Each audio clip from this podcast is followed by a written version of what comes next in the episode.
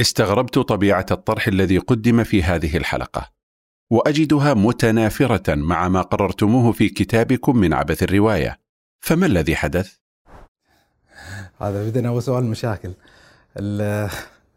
الكتاب له سياق ولا أظن الحلقة لها سياق مختلف؟ يعني الكتاب خرج في ظروف ملابسات متعلقة بظهور وبروز يعني رواية شبابية محلية تستهدف يعني وتبتغي فضح المجتمع يعني هي نوع من أنواع الرواية الفضائحية اللي يرى الإنسان فيها قدر من التجني وقدر من الإشكاليات آه، يعني في التعاطي مع المشهد سواء على مستوى الخطاب الشرعي الديني أو الوضع الاجتماعي أو غيرها من المعطيات. وبالتالي خرج كتاب من عبث الرواية في ذلك السياق وكان غرضه يعني معالجه تلك الإشكالية. الحلقة خرجت في ظروف ملابسات مختلفة جذريا والسؤال المحوري اللي كان موجود في حلقة الروايات هو سؤال ظاهرة تزيد في الرواية من جهة معينة هو إيش الفوائد اللي يمكن يجيها الإنسان من القراءة في الأعمال الروائية. ومع ذلك أظن لو دقق الإنسان النظر في المقارنة بين الكتاب وبين العمل الحلقة سيجد أن هناك قدر من التقاطعات الموجودة بين الكتاب وبين الحلقة. يعني على سبيل المثال يعني في مقدمة الكتاب كنت واضحا جدا في أني ما أستهدف نقض مشروع العمل الروائي جملة تفصيلا كنت أزعم أن العمل الروائي قد يكون مفيدا وخادما لقيم شرعية معينة وأن القصة حاضرة في القرآن الكريم لكن طبيعة اللغة المستعملة في تمرير مشروع الإصلاح عبر بوابة الرواية عبر بوابة القصة هي ليست يعني متجانسة أو متطابقة مع طبيعة المشاريع الروائية السلبية اللي كانت محل انتقاد في ذلك الكتاب. بل مقدمة الكتاب وثلث الكتاب الأول تقريبا عالجت فيه بعض التقاطعات الواضحة مع الحلقة اللي هو لماذا الرواية؟ كان عنوان لماذا الرواية؟ وعبر الإنسان عن عن بعض الأشياء التي يستطيع الإنسان أن يدرك من خلالها خطورة العمل الروائي وحجم تأثير العمل الروائي وغيرها من المعطيات اللي كانت حاضرة كذلك في الحلقة وحتى في ختام الكتاب أذكر أن نبهت على أن دور الخطاب الشرعي ينبغي أن لا يكون مقصورا على مجرد نقد المشاريع الروائية السلبية بل يحتاج الإنسان أن يبتعث أعمال روائية حسنة وإيجابية تعبر عن القيم الشرعية.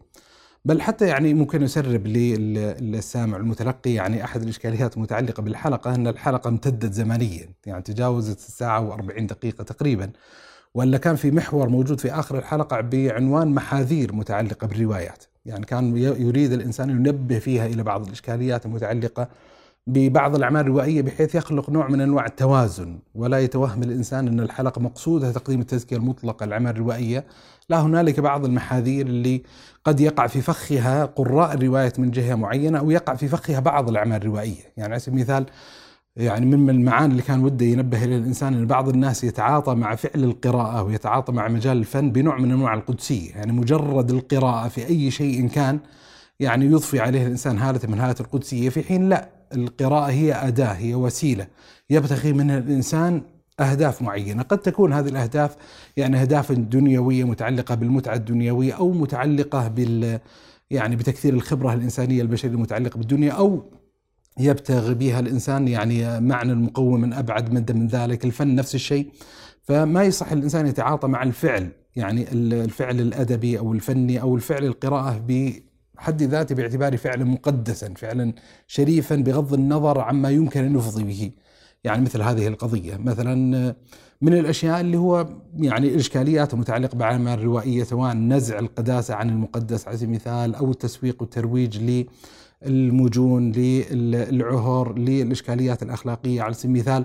مثلا كان يريد الإنسان أن ينبه إلى ضرورة أن يخرج الإنسان من قراء الروايات من الدائرة المفرغة يعني بحيث أنه يقتصر فعله القرائي داخل هذه الدائرة ويصعب عليه أن يتجاوز هذه الدائرة فتجد أنه يعيد ويزيد ويكون مشروع القراءة بالنسبة إليه هو مجرد مشروع القراءة في الأعمال الروائية. يحتاج الإنسان أنه يعني يخترق هذا السقف أحيانا على الأقل يعني ما عندي مشكلة أن إنسان يختار لنفسه هذا المضمار ويصير محب لهذا المجال لكن يحتاج الإنسان أن يوسع أفقه بحيث انه يقرأ خارج هذه الدائرة المغلقة وهذه أحد الأفخاخ اللي واضحة وبارزة لكثير من قراء الروايات على سبيل المثال.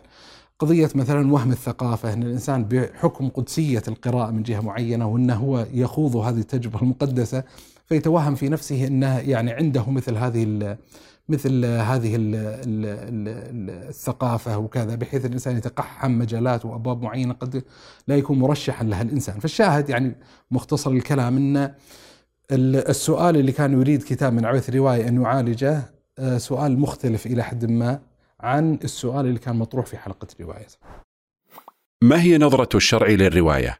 وما النقاط التي يجب أن تتوفر في الرواية لكي تكون مباحة؟ هل يمكن أن تكون الرواية علاجا من الناحية النفسية على الأقل؟ يعني موضوع إن علاج من الناحية النفسية على الأقل هذا يحال إلى أهل الاختصاص يعني هذا يغلق الإنسان المسألة ويقول الله أعلم. يعني أنا أعرف إن في تجارب معينة يتكلمون إن قد يكون كتابة القصة وكتابة الرواية يعني أحد المسارات اللي يتم تداولها في بعض النطاقات كعلاجات نفسية أنا ما أعرف يعني صوابية هذه الممارسة وإيش طبيعة التداعيات والأثار المتعلقة بها ولا أدري على جهة التفصيل ما يتعلق بالقراءة في العمل الروائي وهل يمكن أن يعني يستخدم كأداة في قضية المعالجة النفسية يعني الإنسان قد يكون عنده انطباعات الذاتية لكن الأفضل أن يحيل ما يتعلق به الاختصاص إلى الاختصاص. لكن فيما يتعلق بالسؤال المتعلق بالحكم الشرعي، يعني أنا أشوف الحكم الشرعي على الأقل أفضل من نظرة الشرع يعني أحيانا قد يصعب على الإنسان إنه ينسب يعني معنى اجتهاديا إلى الشريعة. لكن اللي اللي اللي أذكر مما يتعلق بهذه المسألة انها هي محل خلاف بين العلماء، إنه وجد طائفة من أهل العلم يرون يعني عندهم إشكالية مع العمل الروائي ومجال النقد للعمل الروائي من ناحية النظر الشرعي بالنسبة إليه متعلق بقضية الكذب، إن الإنسان يمارس فعل الكذب وإنه يعني يحكي قصة خيالية محضة ليس لها مصداق موجود في الواقع. فتجد في بعض الفتاوى اللي قد ينحى يعني أصحابه هذا المنحى. اللي يظهر لي والله أعلم أن الأظهر والأرجح اللي هو جواز الكتابة الروائية وأن ليست هي من قبيل الكذب المحرم. وممن وجدته أصلا ينصر هذا الرأي ويرجح الشيخ محمد صالح العثيمين عليه رحمة الله تبارك وتعالى ومتكأ هذه القضية أظن على مسألتين أساسيتين، المسألة الأولى وهي المهمة جدا أن العمل الروائي في حقيقته هو من قبيل ضرب الأمثال. وإذا استحضر الإنسان يعني المسألة هذه خف وطأة يعني الإشكالية الثانية متعلق بقضية الكذب إن طبيعة المثل إنما هو لتقريب يعني فكرة معينة من الملقي إلى المتلقي.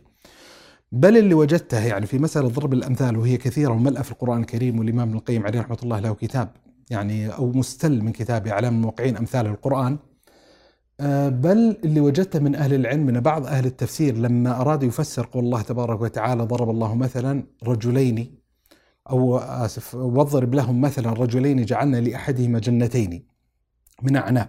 أن بعض أهل التفسير لما ذكر هذه الآية القرآنية الكريمة اختلفوا هل الرجلين يعني آه، لهم حضور حقيقي متشخص في الواقع يتكلم الله عز وجل عنهما أم الله عز وجل يضرب مثلا برجلين؟ برجلين وبعض أهل التفسير ذكر هذا المعنى مما يعزز هذه الفكرة إن إن لا بأس وإن إن إن أحد الوجهين على الأقل في تفسير هذه الآية القرآنية يحتمل بناء مشروعية لإقامة مثل هذا النموذج في الحكاية وقضية القصة. القضية الثانية ينبهون بعض أهل العلم إلى ماهية الكذب إن إن استحضار إيهام وقصد قصد إيهام الغير فهذه قضية يعني كذلك ضروري التنبه لها وإدراكها أن هنالك قصد ممن يلقي يعني الكذبة إلى الطرف المقابل لإيهامه بمعنى معين فإذا لم يكن هذا التوهم حاضرا موجودا وهذا بطبيعة الحال يعني القارئ المتلقي يدرك أن من يلقي إليه هذه الحكاية بالقصة هو لا يتكلم عن حدث حقيقي موجود في الواقع وإنما في حقيقة الأمر هذا المعنى يجيد الإشارة إليه ويضرب مثلا من الأمثال. وإذا استعرض الإنسان واقع التاريخ الإسلامي سيجد أن هنالك يعني جملة من المشاريع العلمية كانت محل حفاوة من أهل العلم وما كانت مثار إشكال على الأقل على هذا المستوى. يعني على سبيل المثال مقامات الهمذاني مقامات الحريري العمل المترجم من الحضارة الهندية الحضارة الإسلامية كليلة ودمنة على سبيل المثال. بل لو استحضر الإنسان كلام الأئمة يعني الإمام ابن تيمية أبو حامد الغزالي إمام ابن القيم جملة من أهل العلم سيجد الإنسان إن كثيرا ما يجري على ألسنتهم ذكر تمثيلات معينة. يدرك السامع المتلقي بالضرورة أن ليس لها مصداق موجود في الواقع، يعني أنا في محافظة سر الأعظم ذكرت تحت التقاطات الطريفة لابن القيم لما تكلم ان صاحب أو أحب جمل فأرة فأخذت الفأرة بلجام الجمل أو أخذت بالحبل فوصلت إلى دار الفأرة فقالت فقال الجمل بلسان الحال للفأرة إما أن تتخذ دارا يليق بمحبوبك أو تتخذ حبيبا يليق بدارك على سبيل المثال وأن أخذ منها إشارة فيما يتعلق بقضية الصلاة فقال ابن القيم وهكذا أنت إما أن تتخذ صلاة تليق بمعبودك أو تتخذ معبودا يليق بصلاتك. فموطن الشاهد انه إنه جاري يعني على طريقة أهل العلم من غير استشكال. طبعا يبقى القضية الثانية اللي هو قضية ما هي الضوابط المتعلقة بالمسألة هذه، طبعا من الضروري يعني وهذا معنى يحتاج الإنسان دائما يستصحبه فيما يتعلق بشأن الدنيوي هو الانطلاق من أصل الإباحة. يعني ليس يعني يعني أظن يعني طريقة عرض السؤال قد يوهم يعني إن انه هو محل تحفظ ابتداء وكأنه يعني ما هي الخروقات اللي يستطيع الانسان ينتقل من خلال لحيز الإباحة، لا الإنسان مفترض ينطلق من حيز الإباحة وهي الجهة الممتدة الواسعة وبعدين يعني ينتقل الإنسان إلى فضاء الاستثناء المتعلق بهذه القضية.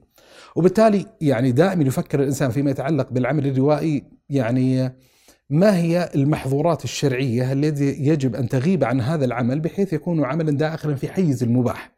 ولذا يعني يستحضر الإنسان هنالك مستويين فيما يتعلق بالعمل الروائية، في مستوى يعني الأدون اللي يدخل في حدود الإباحة الشرعية أن تكون الرواية نظيفة. والمستوى الأرفع منه أن تكون الرواية رسالية وهادفة، أن يكون هنالك يعني غرض أشبه الغرض الدعوي الذي يمرر من خلال العمل الروائي.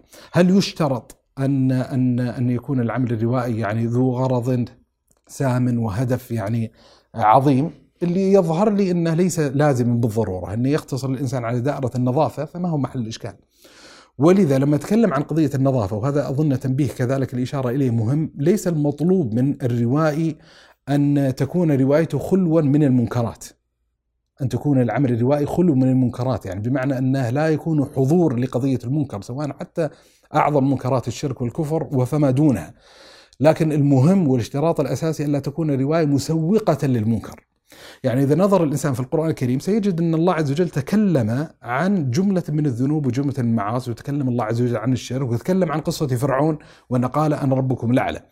فما في بأس على الروائي أن يأتي إلى طاغية من الطغاة ولا إنسان يستعبد الناس أو عبارة معينة فيجري على لسانه لفظة معينة لكن المهم أن إذا سيقت هذه اللفظة في مساق الترويج والتسويق لها دخل الإنسان في دائرة المحذور. أما إذا الإنسان انكفى إلى مجرد أنه يعني يتعاطى مع هذه القضية تبشيعا لها فبالعكس تكون الرواية داخلة في إطار الرسالة وداخلة في إطار الهدف. فالشاهد يعني يعني يستحضر الإنسان في مثل عمله الروائي اجمالا. يعني يعني جملة من المعطيات يعني مثلا يقول الله سبحانه وتعالى إن الذين يحبون أن تشيع فاحشة في الذين آمنوا لهم عذاب أليم في الدنيا والآخرة. فالشاهد إن إن هذه مسألة خطيرة جدا.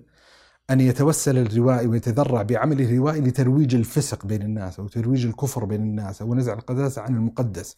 وهذا من الإشارات اللي أشرنا لها في الحلقة أن مشكلة الرواية أنه يستطيع الإنسان يخلق نوع من أنواع التعاطف مع المنكر أو مع صاحب المنكر بحيث يستطيع الروائي بأدواته الأدبية أن يحكي قصة إبليس وأمر الله عز وجل له بالسجود بطريقة تخلق نوع من أنواع التعاطف مع الشيطان والتعاطف مع إبليس. في مقابل روائي آخر يستطيع إنه يعني يحكي هذه الحكاية ويحكي هذه القصة بما يستبقي حالة البشاعة والجرم اللي وقع من إبليس يعني على سبيل المثال. طبعا ويعني بس أذكر يعني سريعا إن من القواعد اللي تضبط هذا الباب كذلك محتاج إنه يراعى إلى حد ما ما يتعلق ب قواعد المصالح والمفاسد على سبيل المثال قضية العوائد والأعراف إنه يعني هنالك عرف في زمن ما قد يراعى على سبيل المثال لفظة معينة تكون في سياق معين يعني قد تكون مستقبحة مستشنعة وهذا طبعا يجرنا إلى مسألة مهمة كذلك إن من الأفضل والأسلم في حق الروائي بطبيعة الحال إنه ينتقي اللفظة الأكثر نظافة، الأكثر عفة. وهذه يعني هذا هدي القرآن وهدي سنة النبي صلى الله عليه وسلم يعني الله عز وجل لما يتحدث عما يجري بين الرجل وزوجه تجد انه يعبر ب لامستم النساء وهن لباس لكم على سبيل المثال آه، أحل لكم ليلة الصيام الرفث إلى نسائكم على سبيل المثال. قصة يوسف عليه الصلاة والسلام الالتقاط اللي حصلت بين امرأة العزيز وبين يوسف عليه الصلاة والسلام هو يتحدث عن لحظة كثير من الروايين قد ينحو في التعبير عن هذه اللحظة بطريقة سلبية أو سيئة مسوقة بالمنكر أو تهيج الإنسان. في حين القرآن الكريم عرض الحادث وعرض القصة بلغة يعني تتسم بالعفاف الشديد. فهذه يعني يعني مجرد يعني المحات والتأكيد على الأصل أن الأصل الإباحة من جانب معين و يعني لا يخترق الإنسان يعني حجاب هذا الأصل إلا إذا استبان أن هنالك إشكالية شرعية دينية يعني تتسم بقدر من الوضوح. برأيك هل من الممكن أن تكون هناك رواية وفق الضوابط الشرعية وتشتهر لتصل للعالمية ما هي المتطلبات في الرواية لتكون وفق الضوابط الشرعية طيب في يعني أتصور عندنا قضيتين أساسيتين، في قضية أولى اللي هو ضرورة الفك يعني الارتباط بين جودة العمل وبين شهرة العمل. يعني لا لا تلازم الضروري بين كون العمل مشهورا وكونه جيدا. فهذه قضية أساسية يعني بالذات فيما يتعلق بعالم الرواية وسوق الرواية بالذات في المجتمعات الغربية أو الوصول إلى قضية العالمية. فيعني حضور الرواية في كثير من الأحيان عائد إلى معطيات خارج إطار جودة العمل من حيث هو. يعني في صناعة موجودة في المجتمع الغربي فيما يتعلق بقضية التأليف والكتابة والرواية وهنالك عمليات تسويق على سبيل المثال وهنالك إنتاج يعني يعني يستدعي وجود مثل هذه الحالة، فالشاهد أن من المهم آه، ملاحظة هذه القضية أن لا يلزم بالضرورة أن يكون كل عمل مشهور جيدا ولا يلزم في المقابل أن لا يكون العمل الجيد مشهورا، فهذا معطى معين، وبالتالي يعني ليش أنا قدمت هذه المقدمة؟ أنه ممكن أن ينتج عمل ممتاز جدا لكن لا يقدر الله عز وجل لهذا العمل الممتاز جدا الخلود أو البقاء أو الشهرة أو الوصول إلى العالمية، هذا المعطى الأول. المعطى الثاني كذلك يعني ممكن يستطرد الإنسان في الحديث عنه أن جزء من إشكالية حضور العمل العربي أو الإسلامي اجمالا إلى فضاء العالمية عائد إلى الفرق الحضاري الموجود بين الأمة المسلمة والأمة يعني أو الأمم الغربية والأمم الأخرى على سبيل المثال. وجزء منها يعني ويجد الإنسان حضور هذه الإشكالية في مسارات متنوعة يعني في المجال الفلسفي عندنا إشكالية معينة بمختلف فروعه الفلسفية، في المجال العلمي الطبيعي التجريبي عندنا إشكالية معينة وبالتالي سينعكس كذلك على شهرة الأعمال الأدبية الموجودة في الداخل الإسلامي وكيف يستطيع الإنسان أنه يسوقها ويروجها على المستوى العالمي، هذه مشكلة. يعني حتى يعني من الواضح تماما إشكالية اللغة تمثل أحد المعوقات من الوصول إلى هذه القضية ولذا بعض الأعمال اللي قد تتسم بقدر من الجودة حتى تخترق حاجب العالمية تحتاج أن تنقلها من لغة مثلا اللغة العربية إلى اللغة الإنجليزية أو اللغة الأجنبية. هذا أحد إشكاليات ويدرك الإنسان خصوصا فيما يتعلق بالأعمال الأدبية. وهذه إشكالية متعلقة بفعل الترجمة بشكل عام أن نقل الكتاب من لغة إلى لغة أخرى ينتزع منها قدر من قيمته المعنوية. فهذه إشكالية في الكتابة المترجمة عموما وفي المجال الأدبي أكثر يعني حضورا. فهذا يعني يعني أشبه التمهيد الجانب الثاني اللي هو قضية انه آه، هل يمكن ل يعني الأديب الإسلامي إن صح التعبير أن يولد عملا روائيا يعني يتسم بالعالمية؟ آه نعم أنا أدعم إنه نعم يمكن ذلك. لكن حجم التحدي المتعلق به سيكون أرفع مستوى وأعلى، يعني حجم الإبداع، حجم الابتكار اللي يحتاج الإنسان، يعني إحنا ندرك الآن الإنسان إذا كان مقيدا بإطار من الضوابط الدينية الشرعية، فبطبيعة الحال سيكون حدود حراكه أقل وأضيق من حدود حراك من يستطيع أن يتناول أي قضية يريدها ويطرحها في الساحة. هذا مثلا أحد اللي يعني الإشكاليات اللي يحتاج الإنسان يستصحبها، وبالتالي هذا يمثل عبئا ويمثل تحديا هل بالإمكان اختراق هذا التحدي؟ أنا أظن بالإمكان. يعني يعني أنا أضرب مثلا آه، خارج وحي الرواية على سبيل المثال بس اللي اقرب به مدلول الكلام.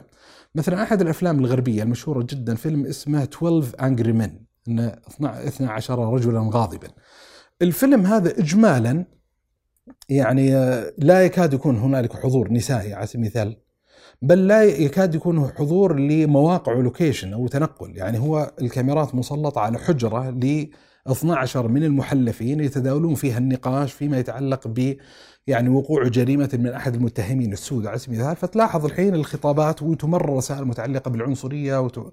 يعني المساواه بين البشر وأشياء و...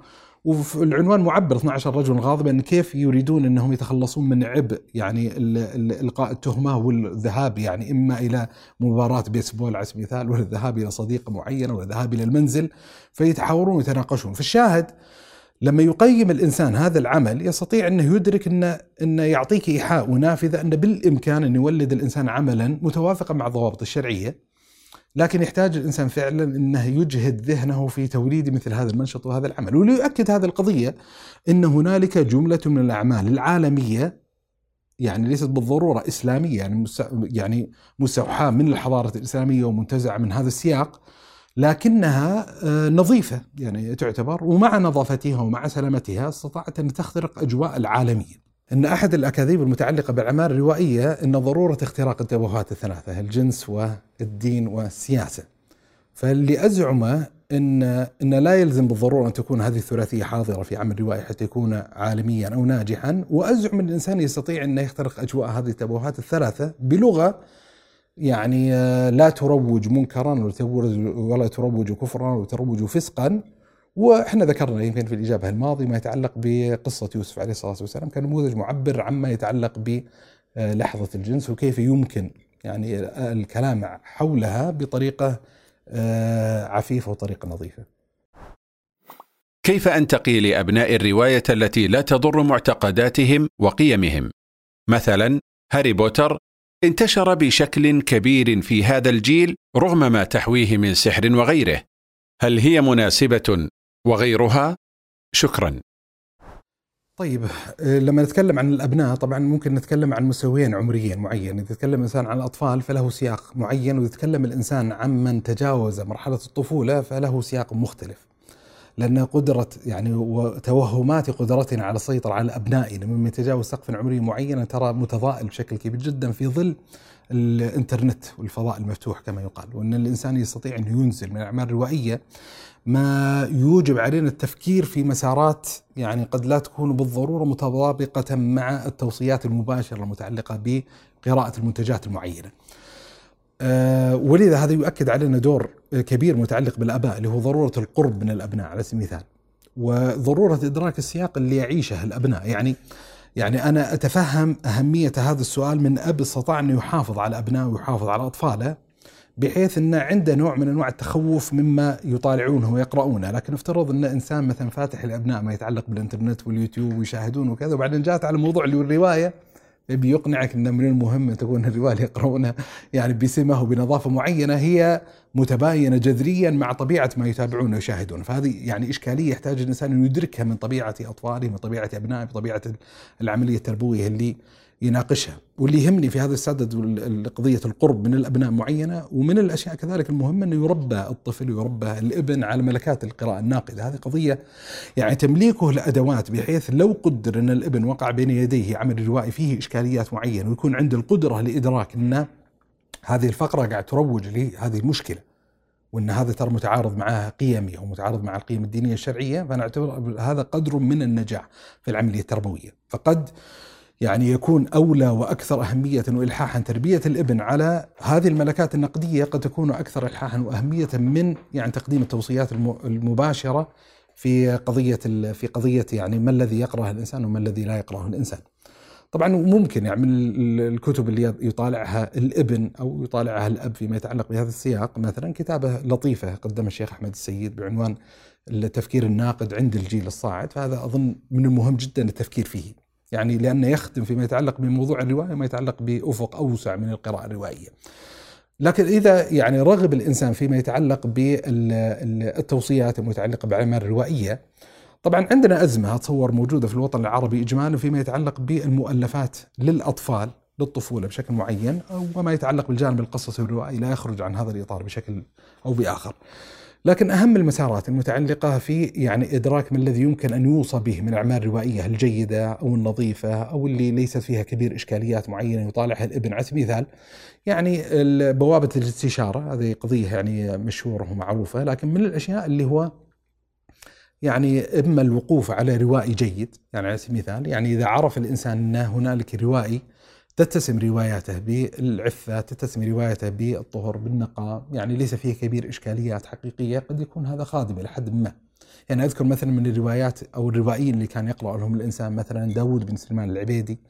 يعني سواء فتاة الجزيرة جبل التوبة آه، حديث الشيخ وغيرها من أعماله الروائية. المرحوم المتوفى أحمد خالد توفيق على سبيل المثال له يعني مجموعة من الأعمال الروائية المشهورة ما بعد الطبيعة ويوتيوب على سبيل المثال آه مثلا آه نبيل فاروق على سبيل المثال صاحب سلسلة الرجل المستحيل على سبيل المثال يعني ليست فيها كبير إشكاليات. مثلا عندك المنفلوطي مثلا مترجماته من الأعمال الروائية الشيخ علي الطنطاوي على سبيل المثال.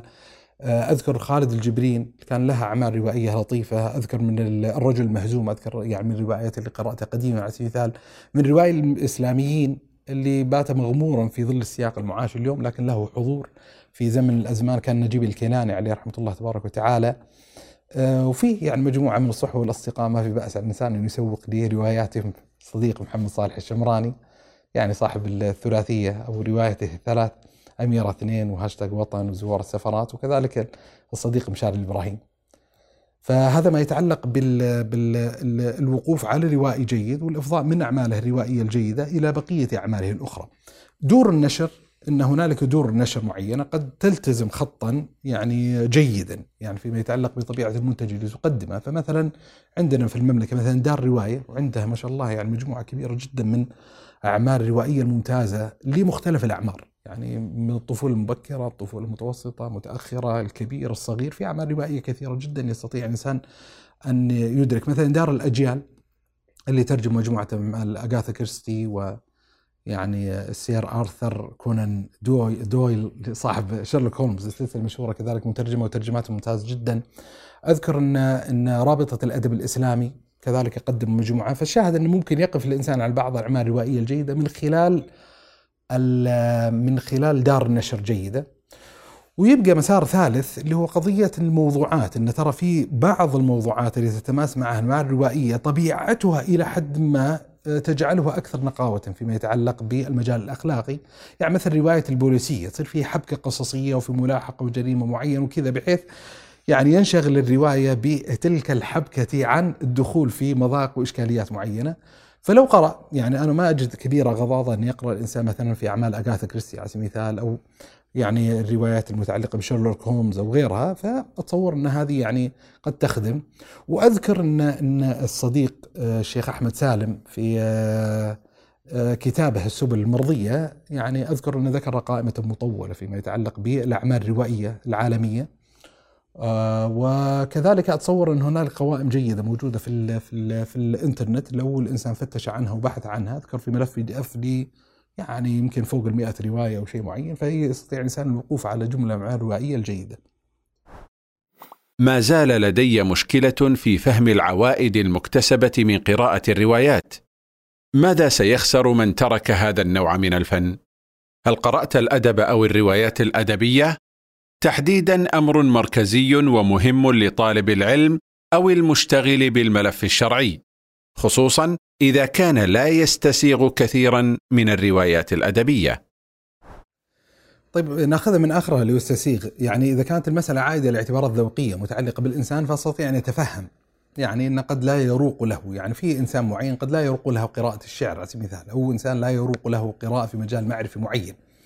لكن المهم إنه لا يحاكم ذلك المجال المعرفي لمجرد ذوقياته، هذه القضية الأساسية. فلما يطرح السؤال ما الذي سأخسره إذا ما قرأت في العمل الروائي؟ فأنا اتصور أن قريب الإجابة ما الذي ستخسره لو إنك ما قراته في الشعر مثلا.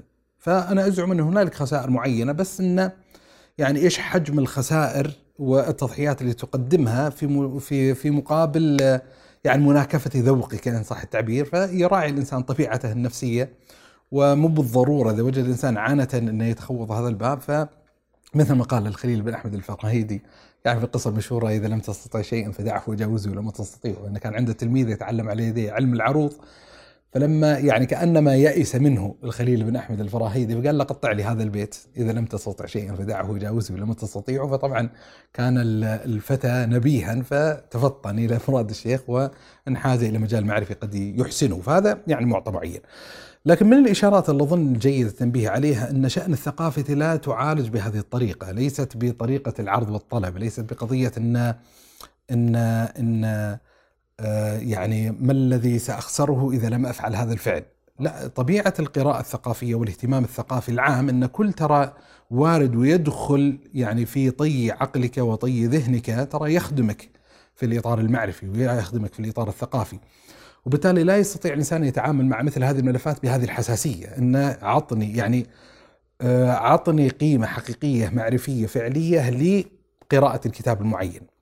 ما هو الرصيد اللي سأكسبه وأسجنيه لو إني قرأت في هذا العمل. فأنا أظن إن هذه المعادلة يعني ليست مشروعة التطبيق في عالم المعرفة بهذه الطريقة الحدية ويجب الإنسان كذلك يستحضر أن يتعامل مع نفسه بقدر من الاتزان والهدوء ومثل ما قال النبي صلى الله عليه وسلم ولكن ساعة وساعة. الإنسان يعني يتفاعل مع نفسه بقدر من السياسة. يعني ما يستطيع الإنسان أن يمارس الإنسان دور الجدية على طول الطريق وأنه يعني كل مقروءاته تصب يعني في خانة المئة بالمئة من الفائدة. يحتاج الإنسان بين فترة وفترة أن يروح عن نفسه وإذا قرأ الإنسان في سير وتراجم علماء الإسلام سيجد يحصل هذا انه يحصل مثلا مجلس حديث معين ابن عباس ثم يطلب انه يعني نوع من أنواع يعني الارتياح إلى الشعر على سبيل المثال. فيعني هذه قضية كذلك يحتاج الإنسان يستحضرها. طبعا من الأفاق اللي ما يتعلق بقضية الرواية آه، مهم استحضارها كذلك إن إن إن تأثير الرواية في الواقع مفترض أن يجعلها محلا لاهتمام الدعاة ومحل الاهتمام طلبة العلم باعتبار أن أحد القنوات الأساسية اللي قد تؤثر في عقلية الناس العمل الروائي. وبالتالي نحتاج أن يكون من طلبة العلم من يدرك على جهة التفصيل ما هو موجود داخل هذا الفضاء وداخل هذا العالم بحيث يدري الإنسان أن القضايا التي يتوقع أن تكون مؤثرة في المرحلة الآنية في ظل انتشار مشروع روائي معين وأن تضمن جملة الأفكار الآتية بحيث الإنسان يستطيع الاستجابة الدعوية لمثل هذا التحدي، أن قد يكون الروايات مثلا مروجة مسوقة لشبهات وإشكاليات معينة. يعني مثلا رواية دان براون الأخيرة المبدأ والأصل اسمها Origin.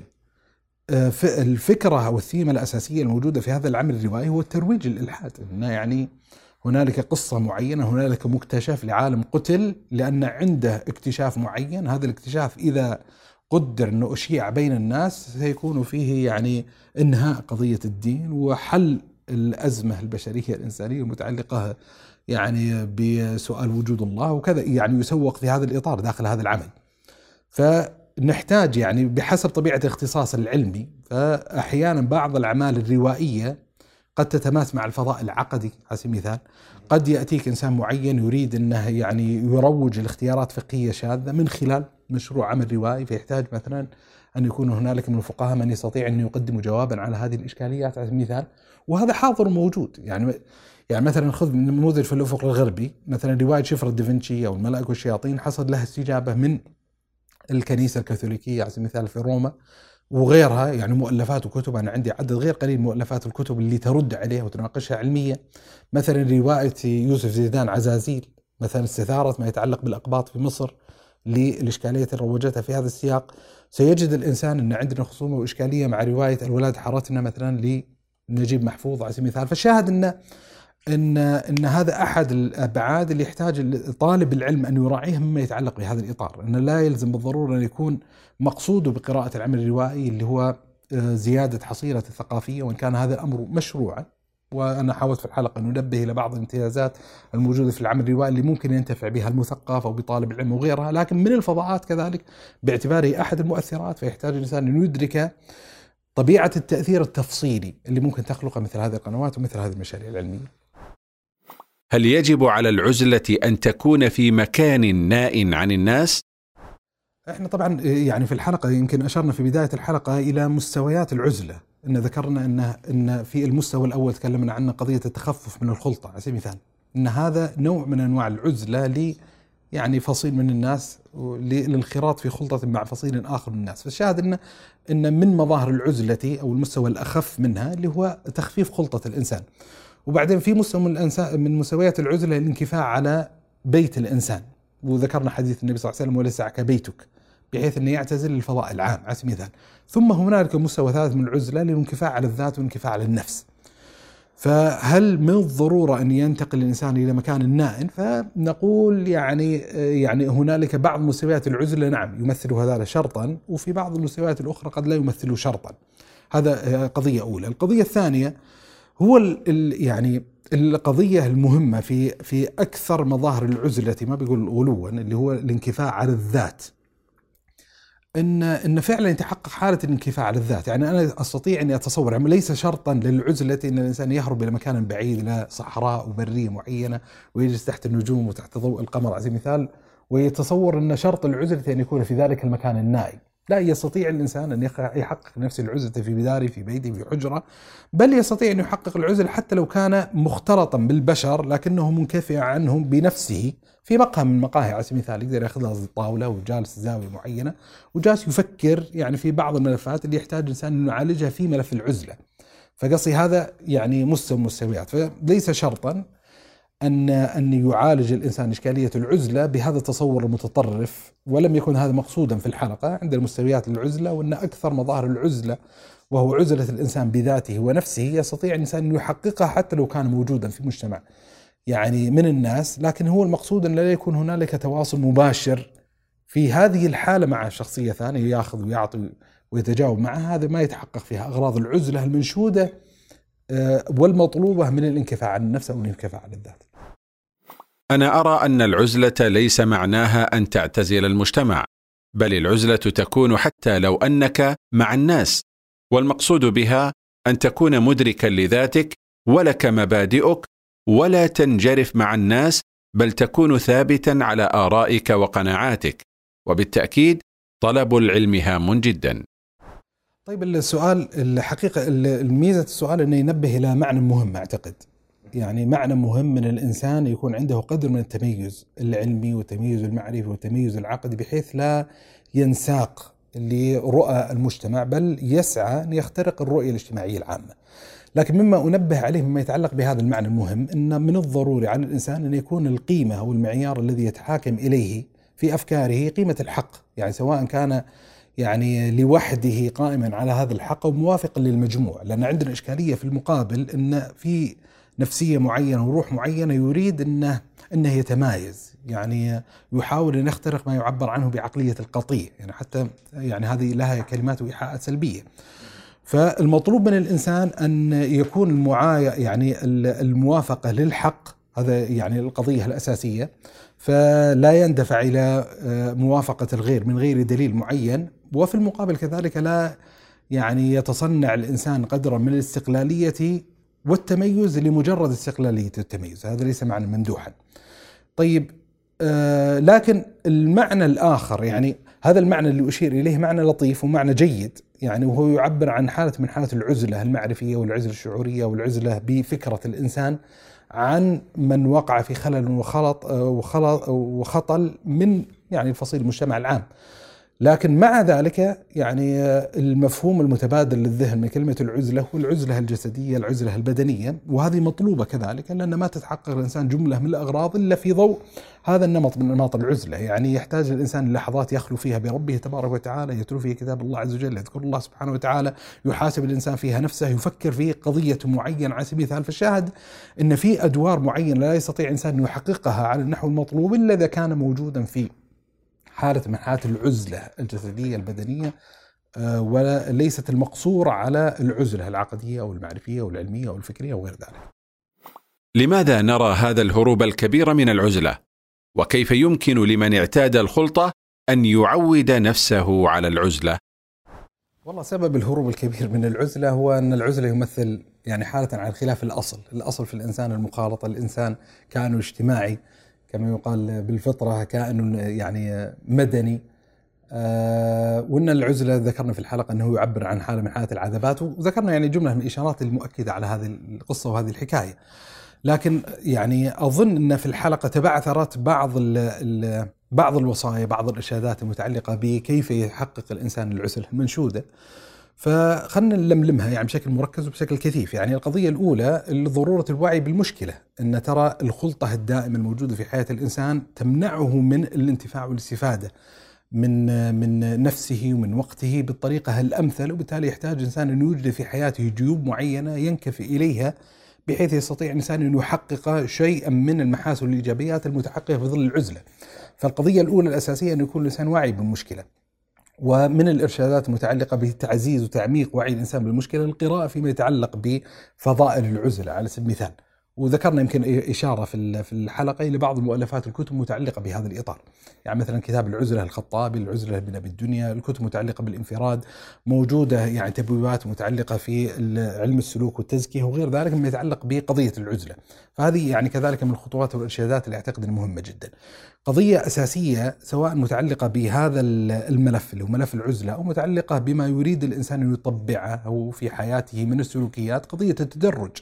يعني ليس على الإنسان بأس انه انه يعني يتدرج فيما يتعلق بهذا الملف ويبتدئ الإنسان بربع عزلة ثم نص عزلة ثم يصل بعد ذلك للعزلة الكاملة، فالشاهد يعني من الأخطاء إنه يتحمس الإنسان ثم يريد إنه يعتزل لمدة ساعتين ثلاث ساعات معينة ثم يجد من نفسه مللا شديدا في ظل عذابات العزلة فينكف عن هذا المشروع جملة تفصيلا. فنقول الخطأ اللي وقعت فيه إنك ما تدرجت في هذا المضمار. اول شيء عود نفسك الموضوع هذا؟ لو لو استطاع الإنسان إنه فعلا يختلس من يومه ربع ساعة مثال ليفكر ب يعني قضية معينة قد يعني يسهل عليه إنه يواصل الإنسان فيما يتعلق بهذا الملف وهذا المشروع. من الأشياء اللي أعتقد مهمة جدا جدا جدا والتأكيد عليها ضروري فيما يتعلق بالعزلة اللي هو تحديد أجندة لهذه العزلة، يعني بمعنى إذا أردت اني إني أفرغ من يومي نص ساعة لأعتزل الناس لأنكف على نفسي طيب لماذا أفعل هذا الفعل؟ يحتاج الإنسان أن يحدد جوابا فيما يتعلق بهذه القضية. يعني هل عزلتي هذه مقصود بها تخليق نوع من الخلوة بالله عز وجل وذكره سبحانه وتعالى بحيث أن بخصص نص ساعة من أجل استغفار الله سبحانه وتعالى أو نص ساعة من أجل دعاء الله عز وجل والتجاء إليه سبحانه وتعالى أو نص ساعة من أجل تلاوة كتابه تبارك وتعالى؟ فقصدي يحدد الإنسان هدفه وغرضه من هذه العزل ما هي الأجندة؟ أو يريد أن يحاسب نفسه على سبيل المثال. أو يريد عنده مجموعة من التساؤلات يريد أنه يفكر فيها.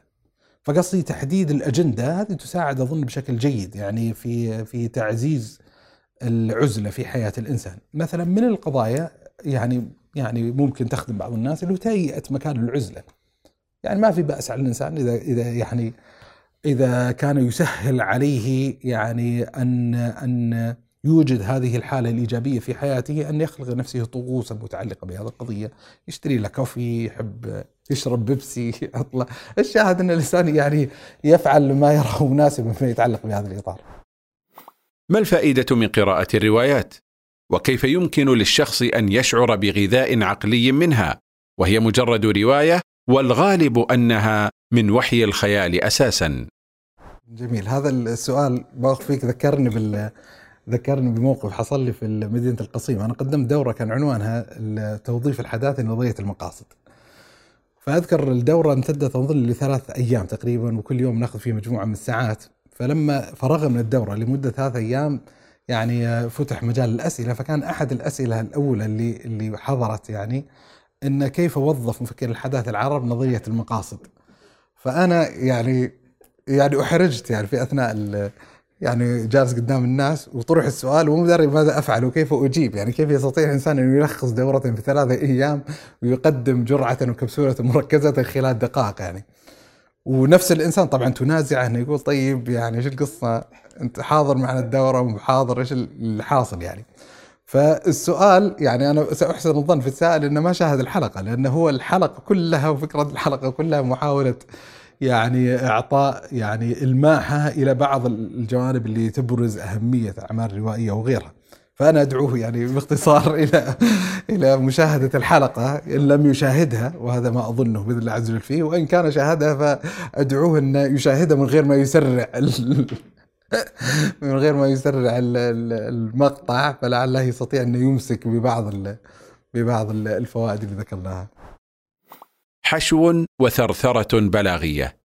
قرقر واجد والفائدة صفر. يتكلم زي المصارية كلام كثير بدون أي فائدة. ركز الله يهديك على الجودة وليس على الكمية. اختيارك لمفردات عميقة لا يعني أن منطقك سليم. تسلسل الأفكار والترابط والإسقاطات المناسبة والوقت المناسب يعطي موضوعك قيمة. طيب ال ال يعني في بعض النقاط طبعا قلنا نتجاوز قضية المصرية يعني يعني وايحاءاتها السلبية يعني والعنصرية. لكن يعني من الأمثال الدارجة المشهورة أن لولا اختلاف الأذواق لبارت السلع يعني إن من الطبيعي يعني ما أجد إن في غضاضة وإشكالية معينة أن الإنسان لا يروق له نغمة صوته أو إطلالة وجهه أو طريقة تعبيره عن أفكاره، وكل إنسان له طريقته في التعبير عن أفكاره، وجيده يعني من مظاهر الإيجابية. أنا أشوف في بعض يعني في أحد الأسئلة اللي طرحت اللي هو قضية إن إن مجرد اختيار الألفاظ العميقة لا يدل بالضرورة على الفكرة عميقة، هذا فكرة جيدة وحسنة. يعني فأنا أدعو إلى محاكمة الأفكار وعدم وعدم الوقوع في فخ سلطة الغموض. يعني هذه قضية يعني أعتقد إنها جيدة. لكن من الأشياء اللي ودي يعني أذكر وأنبه يعني السائل وجدت أن التعليقات هذه حاضرة. يعني وإن كان هنالك بطبيعة الحال تعليقات وانطباعات إيجابية بحمد الله تبارك وتعالى. لكن من الأشياء اللي أريد أني أنبه عليها ان أن كيف ينبغي أن يكون الإنسان مهذبا في التعبير عن الفكرة والأطروحة اللي يريد أن يقدمها؟ يعني إذا كان المقصود بهذه التعليقات مجرد أن يفش الإنسان غلة وأنه يعبر عن حنقه للحالة فهذه ليست يعني المقام الأكمل في حياة الإنسان. المقام الأكمل في حياة الإنسان اللي هو إصلاح الطرف المقابل.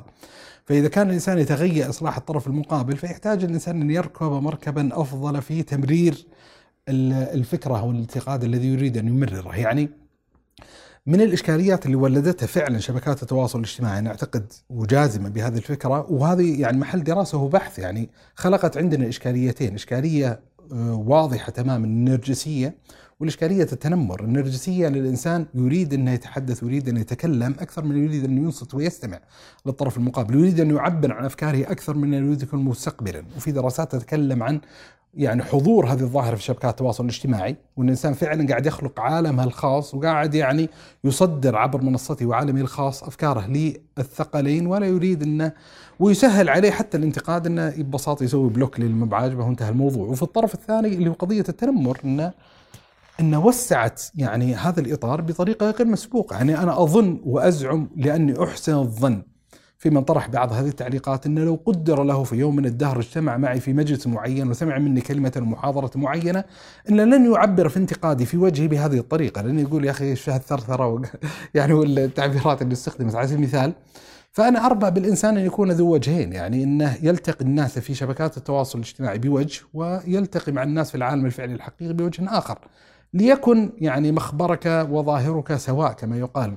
الأخلاقيات اللي أنت ملتزم بها في حياتك الاجتماعية الحقيقية يجب يجب عليك أن تكون ملتزم بها في في حياتك الافتراضية في شبكات التواصل الاجتماعي. وأنا مدرك تمام الإدراك أن كثيرا من البذاءات وكثير من الإشكاليات وكثير من الانحرافات الأخلاقية اللي تمارس وكثير من مظاهر التنمر تصدر من أناس معينين لو قدر ان الإنسان تماس معهم في يوم من الدهر سيستغرب ويتعجب ولا يخطر له مطلق من بال إمكانية أن هذا الرجل المؤدب، الخلوق، الودود، الجميل تصدر منه مثل هذه التعليقات ومثل هذه الفضاعات. طبعا وليس مقصود يعني بالتعليق هذا الخصوص يعني اللي, اللي طرحوا هذا الانتقاد وهذا الملحظ لكن هي فرصة يعني فرصة أن الإنسان يطور كفاءة يعني نقده للآخرين بحيث يعني يستطيع الإنسان من خلال تطوير يعني هذه المسألة أنه يطور كفاءتنا نحن. يعني في البودكاست آه، بشكل أفضل. وإلا يعني يعني هذا النمط من انماط التعليقات ما ما يدري الإنسان ما المطلوب منها تماما، هل المطلوب ويعني هو إغلاق البودكاست وينتهي الموضوع ولا يعني أن أن يستفيد الإنسان فائدة محددة واضحة معينة بحيث الإنسان يضع يده على جرح معين ويستطيع أن يطور كفاءته باذن الله سبحانه وتعالى. يا أخي كلامك ما ينبلع. حاولت أبلعه بكل البلاغات والألفاظ والأسلوب الذي ينتهجه. لكني أمقته وأمقت أسلوبه.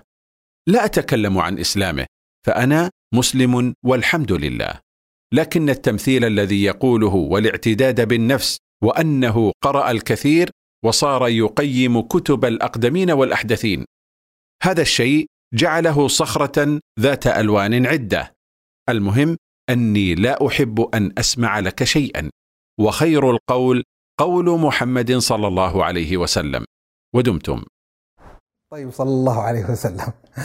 طيب هو يعني هذا التعليق طبعا ينضاف إلى التعليق الماضي يعني نفس القصة إن إن كيف يمر الإنسان ما يتعلق بال بانتقاده بلغة يعني على الأقل يجعل الإنسان الطرف المقابل أكثر سعة. وأنا والله واسع الصدر ما عندي مشكلة يعني هذا ولا ولا أنتصر لذاتي يعني وأي واحد لا يروق له كلام فأنا أتفهم تماما. أنا أحيانا لا يروق نفسي كلامي ما يضر يعني. لكن لكن من الملحوظات اللي استغربتها حقيقة في هذا التعليق إن يعني اللي يجد الإنسان من هذه الشريعة إن تحث الإنسان المسلم على نشر الألفة، نشر المحبة بين الناس، وإن الإنسان إذا كانت عنده انطباعات سلبية عن أخيه المسلم لا لمقتضيات دينية شرعية يعني تستوجب النصح. فيعني من المقامات المشروعة في حق الإنسان أنه يعني كما يقال يصمت ويسكت عن هذه الإشكالية. يعني الإنسان لا يروق له ملبس إنسان معين أو يروق له وجه على سبيل المثال أو نغمة صوته فليس مطلوبا منه أن يكافح بهذه القضية بما يخلق حالة من حالة الفرقة والانشقاق. ولذا أصلا من امتيازات الشرعية الدينية نشر السلام ونشر المحبة بين المؤمنين يعني على سبيل المثال يعني لما لما لما يقول النبي صلى الله عليه وسلم مرشد احد الصحابة كان أحد الصحابة موجود عند النبي صلى الله عليه وسلم فمر بهم آخر فقال الصحابي للنبي صلى الله عليه وسلم يا رسول الله إني أحبه فقال له النبي صلى الله عليه وسلم هل أخبرته؟ هل أخبرته؟ والنبي صلى الله عليه وسلم نفسه يمارس هذا الدور. يعني في حديث معاذ بن جبل قال يا معاذ إني أحبك يا معاذ إني أحبك فلا تترك أن تقول دبر كل صلاة. وذكر له دعاء النبي صلى الله عليه وسلم معين. يعني لا يجد الإنسان في هذه الشريعة دعوة للمسلمين أن إذا أحب مسلم مسلما أن يقول له أحبك في الله وإذا أبغض مسلم مسلما أن يذهب إليه فيقول إني أبغضك في الله. هذا ليس موجودا. وأنا يعني لاحظت ملاحظة في التعليق لما قال إني لن أسمع لك شيئا يعني نمط هذا التعليق.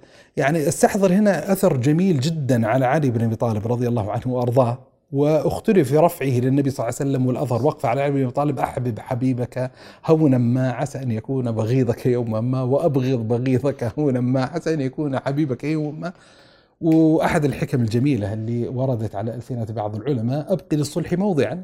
يعني ماشي يعني في يوم من الدهر قد قد أكون كلمة حق تعجبك. يعني ف فيعني يحتاج الإنسان أن يخفف يعني من حدة تطرفه سلبا وايجابا يعني في علاقاته مع الناس وعلاقاته مع البشر. هل من سمت أهل العلم أن يخرجوا حاسري الرأس؟ هل من سمت أهل العلم أن يخرجوا للناس يتحدثون عن القصص والروايات والحكاوي؟ أتمنى أن تسلكوا طريق أهل العلم وسمتهم. إن شاء الله المرات القادمة تحدثوا عن الأفلام والمسلسلات والمسرحيات. أتمنى مليون dislike لقاء لم يرق لي أبدا. طيب طبعا مع كامل الاحترام يعني له حقه يعجبه يعمل dislike يعمل like ما ما يضرنا إن شاء الله. آه لكن آه آه في قضية أعتقد جيد التنبيه عليها والتذكير بها اللي هو قضية استقلاليه العالم العالم أو طالب العلم عن إطاره المجتمع العام. يعني هو هو سهل أصلا تقديم جواب متعلق بهذا التعليق لما قال أهل العلم فأنا ما أحسب نفسي أصلا من أهل العلم فأنا خارج هذا النسيق يعني النسيج يعني. قدر الإنسان يعني في نفسه أقل شانا من أنه يوصف نفسه بأنه من أهل العلم قصارى ما يطمع الإنسان أن يكون طالب علم يعني. لكن أحد القضايا الأساسية اللي يحتاج الإنسان أنه يؤصلها ويبنيها أو يستحضرها فيما يتعلق بهذا النمط من نمط الأسئلة المتعلقة بسمت العلماء وسمت طلبة العلم وغيرها اللي هو هل من الضرورة أن يكون للعالم أو طالب العلم سمت يباين به عموم المجتمع أو يكون له قدر من الاستقلالية عن الإطار الاجتماعي العام يعني اللي يتأمل في هذه النبي صلى الله عليه وسلم يجد النبي صلى الله عليه وسلم لم يكن متميزا عن بني قومه صلى الله عليه وآله وسلم بمظهر أو بلباس أو بغير ذلك، يعني هو النبي صلى الله عليه وسلم يتناول ما أباح الله عز وجل له. ولذا أصلا تصرفات النبي صلى الله عليه وسلم كانت على أنواع وأحد الأنواع اللي ذكرها العلم فيما يتعلق بطبيعة التصرف النبوي التصرفات العادية. الأشياء اللي كانت موجودة في زمن النبي صلى الله عليه وسلم، النبي صلى الله عليه وسلم ليش لبس العمامة؟ لبس العمامة لانها كانت لباس قومه على سبيل المثال. النبي صلى الله عليه وسلم من حجم عدم الاستقلال والتميز عن مجموع صحابته صلى الله عليه وسلم كان يأتي عليه الرجل فيجلس يجد النبي صلى الله عليه وسلم متكئا في مجلس فيقول أيكم محمد؟ مو عارف النبي صلى الله عليه وسلم من بين صحابته صلى الله عليه وآله وسلم. وبالتالي أحد الجوانب السلبية أصلا يحتاج الإنسان أن يلاحظها ويدركها أن تخليق هذه الفجوة أو هذا الشرخ أو هذا النوع من أنواع العزلة بين طائفة تنتسب إلى فضاء الشريعة والدين وعن عموم المجتمع. هذه إشكالية. المفترض أن لباس العالم ولباس الداعي ولباس طالب العلم هو من جنس لباس قومي. هذه أعتقد أنها قضية أساسية. وبالتالي الحديث عن قضية النحاسر الرأس وغيرها من المعطيات إذا لم يحكمها يعني اعتبار عرفي واضح أن من قبيل الإخلال بالمروءات أو يعني يعني قضية معينة تصير متفهم التحفظ المتعلق بها فهي داخلة في إطار المباح وهي داخلة في إطار يعني ليس يعني منطقة من مناطق الإشكال والمسألة يعني تتباين جغرافية وتتباين من منطقة إلى منطقة معينة. وأنا في البودكاست يعني طالع حاسر الرأس وهنا طالع متكشخ زيادة يعني لوسع قال يعني فما يضر يعني الموضوع. لكن من التنبيهات المتعلقة بسمت طالب العلم والاعتبارات المعينه اللي اجده من بعض يتكلم في هذه الأبواب ويضع معايير معينة فيما هو طبيعة سن طالب العلم وما هو الأشياء اللي يجب على طالب العلم يلتزمها في هديه ودله وسمته وغير ذلك من الاعتبارات طبيعته النفسية. أن تجد مثلا آه، طالب العلم عنده قدر من الصلابة أو القساوة في طبيعته النفسية فأنا لا أحجر عليه انه يتعامل ويروض نفسه بحسب ما يراه لكن لا يصح له أن يحاكم الناس بناء على طبيعته النفسية. لا وجود لفكرة إن الطبيعة النفسية هي اللي تلقي بظلالها على ما هو معيار محدد لطالب العلم في كل زمان وكل مكان وكل يعني جغرافيا. هذه يعني أعتقد قضية جيد التنبيه إليها. ولذا إذا قرأ الإنسان وتوسع في مقراءاته فيما يتعلق بالتاريخ بالسير بالتراجم بغيرها سيجد إن طباع أهل العلم ترى على اختلاف وتباين. يعني مثلا من تراجم المطربة اللي أوصي يعني بمطالعته وقراءته بصالح جزرة على سبيل المثال. يعني ترجمة حافلة بالطرافة ويعني جمال الروح يعني كما يقال والمزاح والدعابة على خلاف سمت لبعض أهل العلم. ومع ذلك من عجيب الأمر أن صالح الجزرة كان يقرن بالأئمة الكبار مثل أحمد بن حنبل ويحيى بن معين وعلي بن المديني وله من المواقف الطريفة والعجيبة ما حدثها الإمام الذهبي في سير عن النبلة وغيرها. يعني أنا بس أسرب يعني قصة واحدة أن أحد يعني اللغويين كان موجودا في مجلس حافل الظاهر في مصر وكان يقول لتلاميذه أن يستطيع الإنسان أن يقلب كل سين إلى صاد وكل صاد إلى سين. هذا سائغ في اللغة العربية. فلما سمع صالح جزرة هذه الكلمة راح دخل عليه المجلس وقال له يا أبا سالح لأن كان كنية المتحدث يا أبا سالح قال بالصاد يعني سينا يا أبا سالح زين السلام عليكم. أقيمت الصلاة بعد زين فالتفت له الشيخ وقال له ما لك يا رقيع؟ يعني شو الكلام يعني القفيح يعني بهذه الطريقة. فقال يعني وماذا كنت تقول من اليوم؟ وبنت الحين تقول إنه يجوز هذا. فقال والله ما أراك من عيار بغداد قال هو ذاك. فالشاهد ان ان إن يرجع الإنسان لترجمته وترجمة غيره. سيجد الإنسان إن هذا والمقترح اللي يتحدث عن قضية الأفلام إن نتحدث عن الأفلام. إحنا تحدثنا في حلقة يعني في الموسم الماضي عن نتفليكس يعني في عشر دقائق على الأقل يعني عن تأثير الأفلام وخطورتها يعني ممكن نضع هذا في سجل المقترحات الموسم ان نخصص حلقة يعني كاملة عن دراما وعن السينما عن الأفلام والمسلسلات لأنه موضوع مهم بل أظن يعني إذا إذا إذا أنا أزعم وأظن إن موضوع الروايات موضوع مهم فموضوع الأفلام والمسلسلات مقارنة بحجم التأثير المتعلق بهذا الفضاء المتعلق بالروايات هو أكثر الحاحا وأكثر أهمية. جزاكم الله خيرا والمقدم الفاضل. توقعت أن تتطرق الحلقة في جانب مركزي منها لحكاية حي بن يقظان في إطارها الفلسفي لأنها وردت في العنوان لكن ذلك لا ينقص من جودة الحلقة وجمال سردها وثراء النماذج التي احتكم إليها الشيخ في مقاربته هذا الموضوع. طبعا وضع حي بن يقظان في عنوان الحلقة يعني يعني هو يعني ما بيعتذر أقول والله نسينا نتناوله الحلقة ولا شيء معين. هو جات الفكرة بعد ال بعد تسجيل الحلقة. نشن عنه الحلقة فأحد الزملاء الظرفاء يعني اقترح هذا العنوان إنه من حي بيقظان وأنا رحت ختمت قلت تارك دارك تاور دام ذكرنا بالهذا وطبعا إيحاءات العنوان مقصوده إن كانه يعني هذه يعني مشروع قصة أو رواية موجودة في سياق التاريخ الإسلامي. مع تحفظي لو طرح هذا في سياق الحلقة إن ليس يعني ليس رواية بالمفهوم المعاصر ليست رواية يعني يعني في ضوء المعايير المحددة لطبيعه الأعمال الروائية.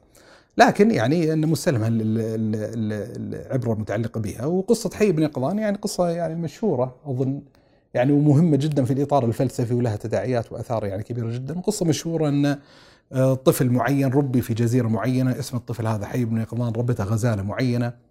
وكيف بدأ يتوصل هذا الطفل إلى جوابات الأسئلة الوجودية من أين يعني جئت وإلى أين المصير وأشياء معينة وماتت الغزالة فبدأ يتفهم أن هنالك روح كانت أو معنى موجود داخل هذه الغزالة لما فارقتها مع بقاء هذا الجسد وبقاء هذا البدن يعني ليس بها الحياة على سبيل المثال فالشاهد أن فيها أخذ وعطاء أخذ وعطاء ملفات معينة بحيث بعد ذلك يلتقي بمجموعة من الناس يعني أصحاب الديانة المعينة. فوجد أن الجوابات اللي توصل إليه عبر تساؤلاته متطابقة مع الجوابات الموجودة عند أولئك. وهذه أحد الأفكار الموجودة داخل الإطار الفلسفي فكرة المطابقة بين الحكمة وبين الشريعة وبين الفلسفة وبين الشريعة. وهي فكرة يعني سعى في إبرازها بشكل كبير جدا ابن رشد الحفيد. يعني في الكتاب اللي هو فصل المقال فيما بين الحكمة والشريعة من الاتصال. يعني أنه يريد أن يصل لنتيجة أن الفلسفة والشريعة وجهان لعملة واحدة وأن الإنسان يستطيع الوصول للحقيقة عبر هذه البوابة وعبر هذه البوابة. وهذه يعني أحد الأفكار الأساسية المركزية الموجودة في عمل حي بن يقظان. والمشروع حي بن يقظان بالمناسبة ليس هو يعني وليد ابن طفيل الفيلسوف الأندلسي لا هو سابق مسبوق إليه. يعني أول من ذكر هذه القصة على شيء من جهة الاختصار اللي هو ابن سينا وبعدين طورها ابن طفيل وانتشرت وشاعت بشكل كبير جدا عبر كتاب حي بن يقظان وأتى بعده سهرروردي ويعني آه، له كتاب الغريبة الغربية فيها نفس الحكاية القصة وابن النفيس بعد ذلك عنده رسالة الكمالية آه، وإن سماه فاضل بن ناطق غير الاسم وهنالك يعني بعض النظم لهذه الحكاية والقصة. حي بن يقظان ما حي بن يقظان سبحان منشئ هذا الشيخ سبحانه ما يعني ذكر يعني رجل من البلد الشرقي مسكنه ما يعني ناس أبيات معينة.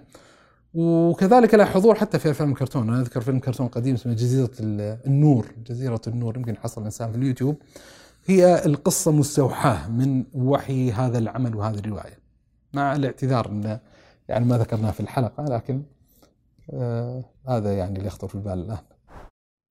في الدقيقة الثالثة والعشرين من حلقة العزلة كأن البيت الشعري عوى الذئب فاستأنست للذئب إذ عوى وصوت إنسان فكدت أطير لا يدعم السياق. الحقيقة لما شفت التعليق هذا في ضمن التعليقات على الحلقة استغربت أول بادي الرأي. أن بالنسبة لي المعنى بين ومعنى ظاهر أصلا صلته وعلاقته بقضية العزلة. لكن آه، استثارني التعليق فقلت برجع الموضوع فوجدت إن البيت هذا يعني مشهور لأحد شعراء الصعاليك اسمه لحيمر السعدي. ولما قرأت القصيدة والبيت في خضم الأبيات السابقة والتالية ظهر لي فعلا أني أنا توهمت معنى فاسد وأن الصواب مع من علق وأن فعلا السياق لا يدعم بل هو يدعم النقيض يعني يدعم النقيض إلى حد ما. يعني أنا جبته في سياق أن العزلة تعبر عن حالة من حالات العذابات وبالتالي الإنسان يبتهج ويفرح لما يلقى أحد بني جنسه. أنا فهمت البيت بالطريقة الآتية. عوى الذئب فاستأنست للذئب إذا عوى أنه هو كان مفارق للوحوش ومفارق للحيوانات أو للبشر فلما سمع عواء ذئب استأنس إن ارتاح على الأقل لسماع صوت غيره وإن كان حيوانا. فلما سمع صوت إنسان وصوت إنسان فكدت أطير يعني كدت أطير من الفرح. هذا اللي فهمت البيت من الطريقة هذه. فحسيت المعنى بين ومعنى ظاهر ويعني هذا له مذهب يعني في ظل الألسنيات الحديثة والقراءة الحديثة للنصوص أن موت المؤلف وأن أفهم البيت على كيفي. لكن لكن لما رجعت إلى سياق الأبيات وجدت لا إن الرجل كان يعني مناول البشر خائفا منهم وبلغ من حاله إنه صار يستأنس بصوت الذئب فلما يسمع صوت الإنسان يطير خوفا وذعرا وهربا منهم. وجدت إن صار المعنى معاكس تماما ليس الطير يعني إنه يطير الإنسان من الفرح يطير الإنسان من شدة الخوف. ابد يعني هذه من التوهمات الفاسدة.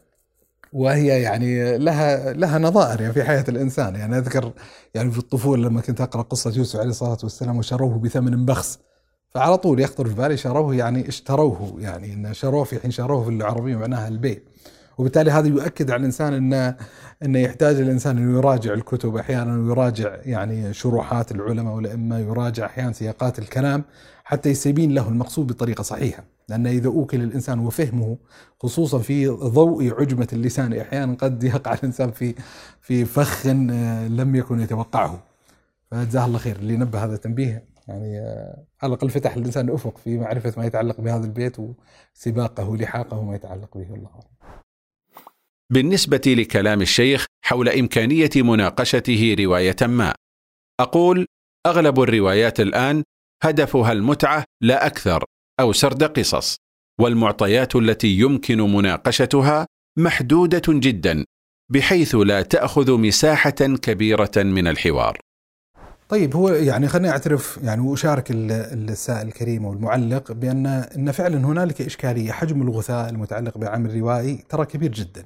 وأظن ان إن موضوع التسهيل لقضية النشر والطباعة آه، يعني سواء الطباعة أو حتى النشر عن طريق الإنترنت كثرت بشكل كبير جدا وبشكل مريع جدا ما يتعلق بكثرة المنتج المتعلق بضاء الرواية بحيث إن ما يستخلص من هذا الباب يعني الجيد يعتبر أقل قليل بالمقارنة بحجم المطبوع ما يتعلق بعمل الروايه، فأنا متفق مع هذا الأفق. لكن سيصفو لنا قدر صالح، يعني يعني اذا إذا قلنا إن نحن أمام عشرات الآلاف من الأعمال الروائية تصدر يمكن سنويا فهنالك مئات إن لم يكن آلاف من الأعمال الجيدة اللي يستطيع الإنسان أن يطالعها ويقرأها ويستفيد. لكن المحز والمحك يعني اللي حاولت اشير إشارة إليه في الحلقة أن كيف يستطيع الإنسان أن يصل إلى هذا المنتج الجيد المتعلق بالعالم الروائي وإذا وصل إليه كيف يستطيع أن يحسن قراءته بحيث يستطيع أن يستخلص الإنسان منه فوائده دروسه وعظاته وعبره بحيث أنه يستطيع الانسان أن يقيم في ضوئه مجلسا معينا يتحاكى ويأخذ ويعطي ويتناقش في ما بين السطور في المعاني المعمقة الموجودة في العلم الروائي. ليس يعني الظواهر القصصية وإنما ما هو المعنى المكتنز اللي أراد الروائي أن يمرره. ما هي القيم الأخلاقية اللي أراد الإنسان يمررها؟ ما هي القيم الفكرية اللي أراد الإنسان يمررها؟ ويتجادل حولها وأنا أزعم أن, إن في مكنة في أعمال حقيقية موجودة في الساحة يستطيع الإنسان أن يقيم عليها جدلا وهذا واقع موجود. آه ويعني مع الاعتراف بأن هنالك إشكالية حقيقية متعلقة بكثير من الأعمال الروائية التي لا تستحق أن آه، أن تطبع ولا تستحق ولا تسوى الحبر كما يقال اللي طبعت به أو الورق اللي طبعت عليه. بعض الناس يقول إن الأدب يكون فيما يقبل الاجتهاد والاختلاف. أما المسائل التي لا تقبله فلا يراعى فيها ذلك مثل إنكار علو الله تعالى. ما تعليقكم؟ بالنسبة لمراعاة الأدب في حياة الإنسان المسلم أظن أنها هي يعني خلينا يعني نستبدل كلمة الأدب بالخلق يعني. لما نستخدم الأدب في هذا السياق إحنا نقصد به القيمة الأخلاقية المتعلقة الإنسان يكون خلوقا. يعني الحديث وإن كان ضعيفا أدبني ربي فأحسن تأديبي اللي هو يعني إشارة إلى سبب ثناء الرب تبارك وتعالى على النبي صلى الله عليه وسلم وإنك لعلى خلق عظيم أنه هو ب بجعل الله تبارك وتعالى لنبيه صلى الله عليه وسلم على هذه الطبيعة، وبالتالي حسن الخلق في حياة الإنسان المسلم ينبغي أن يكون ملتزما به مع الكل، والنبي صلى الله عليه وسلم أصلا في الحديث الصحيح الحديث المشهور حديث أبو ذر ومعاذ بن جبل رضي الله عنهما لما قال النبي صلى الله عليه وسلم اتق الله حيثما كنت وأتبع السيئة الحسنة تمحها وخالق الناس بخلق حسن، خالق الناس إيوه بهذا الاستغراق بهذا العموم أن الأصل في حياة الإنسان المسلم أن يخالق الناس بخلق حسن. وجزء من الإبرازات اللي حاول نشير إليه في حلقة كانوا يتعلمون الأدب اللي وقضيه إن هذا التأدب مع كونه قيمة اخلاقيه مقربة الله تبارك وتعالى فإن مقاصد الدعوة وهداية الخلق لا تتحقق إلا عبر بوابته. ولذا من ال ال ال القيم الشرعية المسيطرة على باب الدعوة يقول الله تبارك وتعالى أدعو إلى سبيل ربك بالحكمة والموعظة الحسنة وجادلهم بالتي هي أحسن. هذه يعني فكرة أساسية أن الدعوة إلى الله تبارك وتعالى تكون محكومة بقضية الحكمة. وهذا يفتح لنا أفق مع لو لكان القصد الحين أن هل يمكن ممارسة القسوة مع من يقع في مثل هذه الإشكاليات والانحرافات العقدية؟ فنقول قضية اللين وقضية القسوة هي محكومة بإطار المصلحة وبإطار الحكمة. الحكمة هو وضع الشيء في موضعه المناسب. بالتالي إذا كان الأجدى في المعالجة أن يلين الإنسان فالأصل أن يلين الإنسان. إذا كان الأجدى في حق الإنسان أن يقسو فالأجدى والأفضل في هذه الحالة أن يقسو. واحد الإشارات اللي أشرت لها بشكل واضح في الحلقة إن إذا وجد الإنسان من نفسه إن ماسك خط القسوة على طول الطريق أو ماسك خط الملاين على طول الطريق فمعناته قاعد يحاكم المشهد الدعوي لطبيعة النفسية. هذا خلل.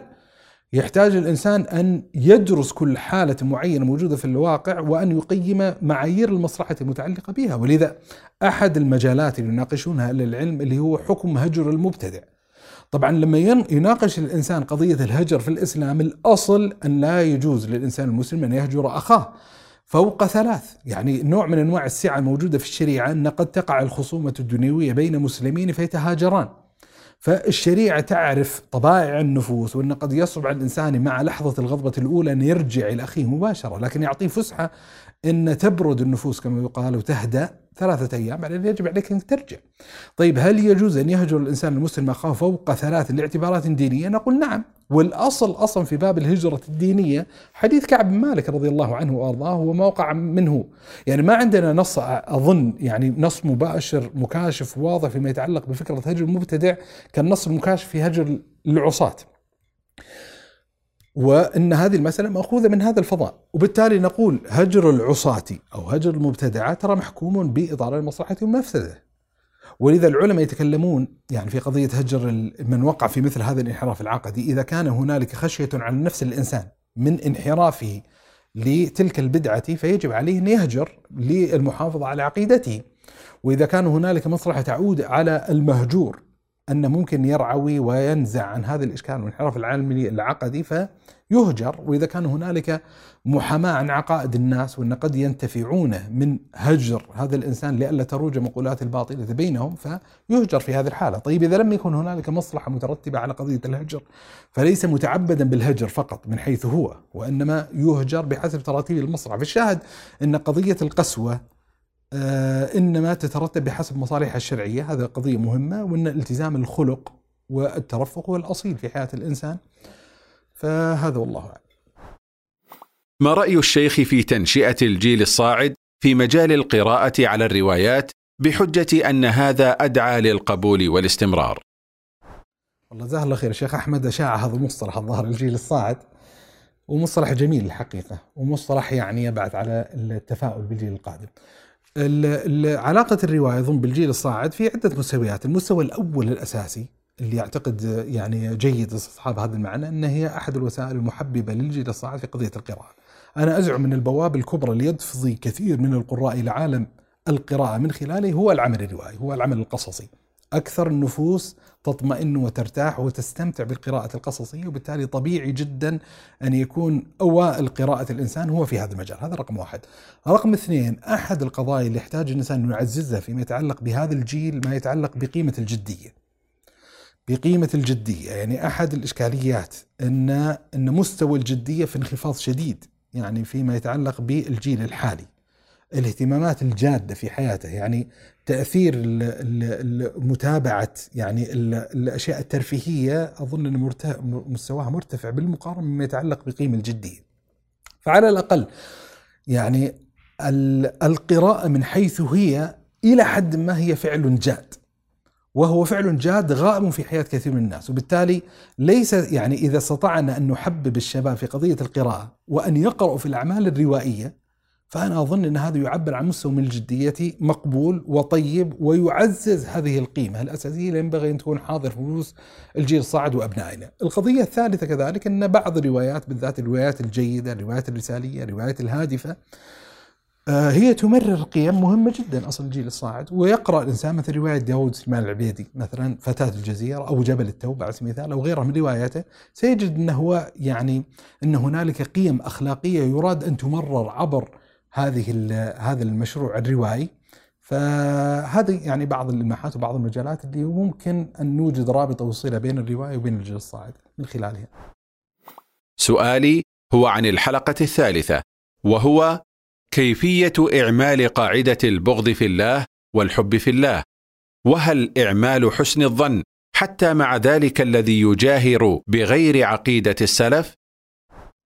طبعا مش واضح عندي تماما يعني إن إعمال قاعدة الحب في الله والبغض بالله إلا إذا إذا إذا ارادنا نربط أول سؤال بآخر السؤال إن حتى مع أولئك اللي فقضية الحب في الله عز وجل والبغض في الله عز وجل إن إن قد يحب إنسان معين من وجه ويبغض من وجه معين. يحب هذا الإنسان المخالف لعقيدة السلف لاعتبار كونه مسلما ينطق بشهادته على سبيل المثال ويبغض ما يعني يبغض من جهة قيام البدعة فيه. على سبيل المثال فقصدي أنه ممكن يجتمع هذا المعنى ويجتمع هذا المعنى وأن الأصل أن, أن لا يبغض المسلم بغضا مطلقا دينيا لمجرد وقوعه في بدعة. يعني هذا منزع إشكالي ولا يحب حبة مطلقة من جنس وقوعه في ذنب ومعصية. لكن قضية حسن الظن يعني مستغرب يعني ليش حاصل الارتباكات المتعلقة بهذا المفهوم وهذه القضية؟ وحاولت إني أوضحها في الحلقة بطريقة أكثر تفصيلا من مناسبة أولى عرضت لقضية حسن الظن في سياقها. القضية الأساسية اللي ينبغي أن تستصحب فيما يتعلق بحسن الظن أن جزء من مكون العدل هو تحسين الظن في الناس جزء من مكون العدل بمعنى أنا أريد حتى أحاكم الطرف المقابل وأن أنقده أن أحسن تصور مذهبه أولا فهذا التطلب لحسن تصور مذهب المقابل حقيقة حاله هو فكرة حسن الظن في المقابل. يعني ليس حسن الظن دعوة إلى الغباء. أن الإنسان مثلا الطرف المقابل يقول لك ترى أنا كافر بالله العظيم. تقول لا لا أنا أحسن الظن فيك. أنت ما تقصد الكلام اللي قاعد تقوله. لا أنا أقصد الكلام اللي قاعد تقوله. لا أنت لا تقصد. لا هذا ليس المقصود بالكلام. مقصود بحسن الظن في الطرف المقابل أنك في أحوال معينة تعرف من أخيك بالضرورة أنه لا يتبنى وجهة النظر المنحرفة. فليس من الخلق ليس من المروءة ليس من العدل أنك تصر على نسبته لمذهب باطل هو يتبرأ منه. أنا ليس عندي إشكالية لما أتكلم عن حسن الظن ليست عندي إشكالية أن الإنسان يخطئ لفظة يخطئ عبارة لكن الفكرة الحين هل يحمل العبارة فوق ما تحتملها من نسبة هذا المذهب الباطل للطرف المقابل؟ هذا جزء من دعوة حسن الظن اللي قاعد يقيمها. طيب إذا كان أمامنا شخص معين أنا لا أعرف جلية الأمر وحقيقته وعبارة محتملة. فنقول أحد القيم الأخلاقية المفترض تكون مسيطرة على الإنسان المسلم السعي في حمل كلام أخيه المسلم على أفضل محامله. وأنا ذكرت أثر عمر بن الخطاب رضي الله عنه وأرضاه في هذا المضمار وذكرت تصرف الإمام ابن تيمية وله تصرفات كثيرة داخل في هذا الإطار ليست يعني قضية الإشكالية بل وجدت حتى من تصرفات الفقهاء. لما يتكلمون عن أبواب الأيمان. على سبيل المثال يقول الأصل حمل أيمان المسلمين على السلامة. يعني يعني لما أجد إنسان مسلما مثلا يقول لك مثلا وآيات الله على سبيل المثال كلمة آيات الله آيات الله لفظة مجملة. إذا قصدت آياته الشرعية فنعم آيات الله عز وجل الشرعية هي من صفاته تبارك وتعالى التي يجوز أن يحلف ويقسم بها. إذا قصدت آياته الكونية فالشمس والقمر من آيات الله الكونية. وبالتالي لا يجوز أن يحلف بآية الله الكونية. طيب هل نحملها على السلامة أو نحملها على مفهوم الشرك؟ فنقول الأصل أن تحمل على السلامة. ليس معنى ذلك أن الإنسان إذا وجد ثغرة في كلمة معينة أو عبارة معينة لا يسعى في استصلاحها اللي هو دعوة الطرف المقابل أن ترى هذه العبارة ترى تحمل هذا الإيهام القبيح وبالتالي الأفضل أن تسد هذه الثغرة عن نفسك ولا تعبر بهذا التعبير الذي لا تريده. لكن هذا يعني مقام الآن مختلف عن مقام تحسين الظن في الطرف المقابل. فهذه يعني هذه الحكاية والقصة أن أنا أزعم وأظن أن جزء من مقومات العدل هو تطلب جلية الأمر وحقيقة حال الطرف المقابل وأن ممارسة حسن الظن إنما هو لمعرفة طبيعة وحقيقة يعني معتقد الطرف المقابل. وليس يعني حسن الظن الإنسان يدرك بصريح الكلام وبواضحه أن الطرف المقابل يريد المعنى الباطل فيقول لا أنا بحسن الظن فيه وأحاول أن أوجد من الثغرات في كلامه ما يمكنني أن أنسب إليه مذهبا هو يصر على التبرؤ منه. هذه قضية يعني مفترض تكون واضحة. الحقيقة أن الحلقة الأخيرة معبرة جدا. عن كثير مما كان يخطر ببال عدد كبير من طلبة العلم في مشاهدتهم للمنازعات التي تحدث بين عدد من المتصدرين. لكن هنا سؤال. أليس المتصدر عليه قدر من المسؤولية في زراعة تلك الآداب والأخلاق خاصة أمام طلبة العلم الجدد؟ ولماذا لا نعتبر أن هذه الحالة سابقة على مواقع التواصل لا مرتبطة بها؟ خاصة أن هناك عدد كبير من معتمدي هذا الأسلوب تلقوا العلم في محاضن معينة وهذا يضع هذه المحاضن تحت قدر من المساءلة في منهجية بنائها للطالب. طيب جميل السؤال الحقيقة هو يعني مهم جدا الحقيقة ويدعو الإنسان لمراجعة فضائين أساسيا الفضاء الأول فضاء المعلم وفضاء التلميذ. يعني فيما يتعلق بفضاء المعلم لما يطرح في السؤال اللي قصة إن, إن هل يعبر عن ضعف أو إشكالية وقع فيها المعلمين في تمرير مثل هذه المفاهيم والقيم للتلامذه فنقول أيوه أحد الجوانب اللي يحتاج الانسان يذكر بها من تصدر للتعليم تصدر للتعليم للأشياخ للعلماء إن أحد القيم الشرعية الأساسية اللي مفترض أن تمر للتلامذه ما يتعلق بالأبعاد الأخلاقية. بل ما هو أوسع افقا حتى من الأخلاق من الاعتبارات الأخلاقية قضية التعبد والتزهد والسلوك وغيرها من المعطيات والمعارف. آه، وأن هذا يعني لما أتكلم عن وراثة الأنبياء والرسل فجزء من وراثة الأنبياء والرسل هو ليس الوراثة المعرفية فقط وإنما رواية وراثة الهدي والسلوك والسمت والخلق. وبالتالي إذا أدرك الإنسان أن وظيفة النبي صلى الله عليه وسلم لم تكن مقصورة على مجرد تبليغ القرآن وتعليم القرآن الكريم وتعليم السنة النبوية وإنما كانت من أدوار النبي صلى الله عليه وسلم الأساسية تزكية صحابته صلى الله عليه وآله وسلم فإن أدوار المعلم كذلك أن يزكي التلامذة أن يربيهم. فأنا أظن أن هذا عبء التذكير به في غاية الأهمية فيما يتعلق بالمتصدرين للتعليم العام إن ترى أنت لا تمارس دور التلقين المعرفي العلمي فقط وإنما يتعين عليك ويجب كذلك أن تربي على القيمة الأخلاقية وأن جزء من الإشكاليات ممكن تكون جزء من الإشكاليات في فضائنا المعرفي والعلمي المعاصر. فيما يتعلق بالقضية الأخلاقية عائد إلى ضمور ونقصان ما يتعلق بهذا المجال. فيما يتعلق بالمتلقي اللي هو التلميذ كذلك ضروري جدا أن يدرك أن تتلمذه على الشيخ ليس تتلمذا معرفيا محضا وأن أحد الإشكاليات الحاضرة بشكل كبير جدا في حياتنا المعرفية العلمية اليوم اللي غيبت هذه الصلة والعلاقة بين التلميذ والشيخ يعني هذه الصلة الروحية، الصلة المعمقة، الصلة الدائمة. يعني مثلا من الأثار دائما اللي أتوقف معها مع إنه مفترض الا تكون هذا موطن التوقف معها اللي هو أثر أبو موسى الأشعري مع عبد الله بن مسعود رضي الله عنه وأرضاه لما جاء أبو موسى الأشعري شاهد في المسجد النبي صلى الله عليه وسلم بعد وفاة النبي صلى الله عليه وسلم مشهدا إن في مجموعات يعني وحلق معينة وكل حلقة تذكر الله عز وجل بطريقة معينة وكذا.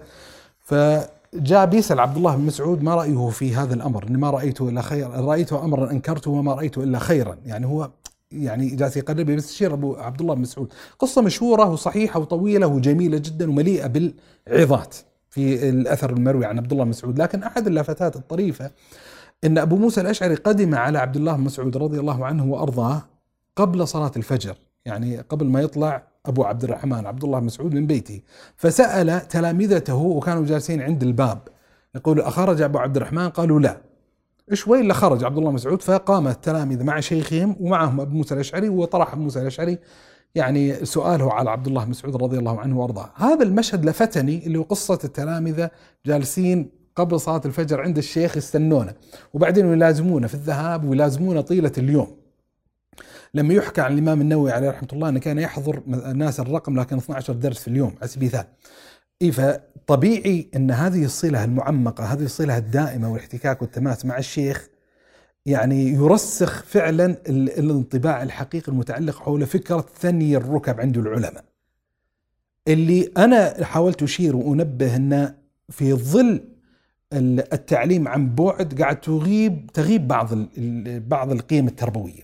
فهذه يعني مسألة ضرورية جدا. يعني خذ مثلا عبد الله مسعود ذكرناه. عبد الله بن مسعود رضي الله عنه وأرضاه كان يشبه بالنبي صلى الله عليه وسلم في هديه وسمته ودله رضي الله عنه وأرضاه ثم يأتي يعني بعد ذلك من يقول إذا رأيت إبراهيم النخعي فلا يضرك ألا ترى علقمة، وإذا رأيت علقمة فلا يضرك ألا ترى ألا ترى عبد الله بن مسعود.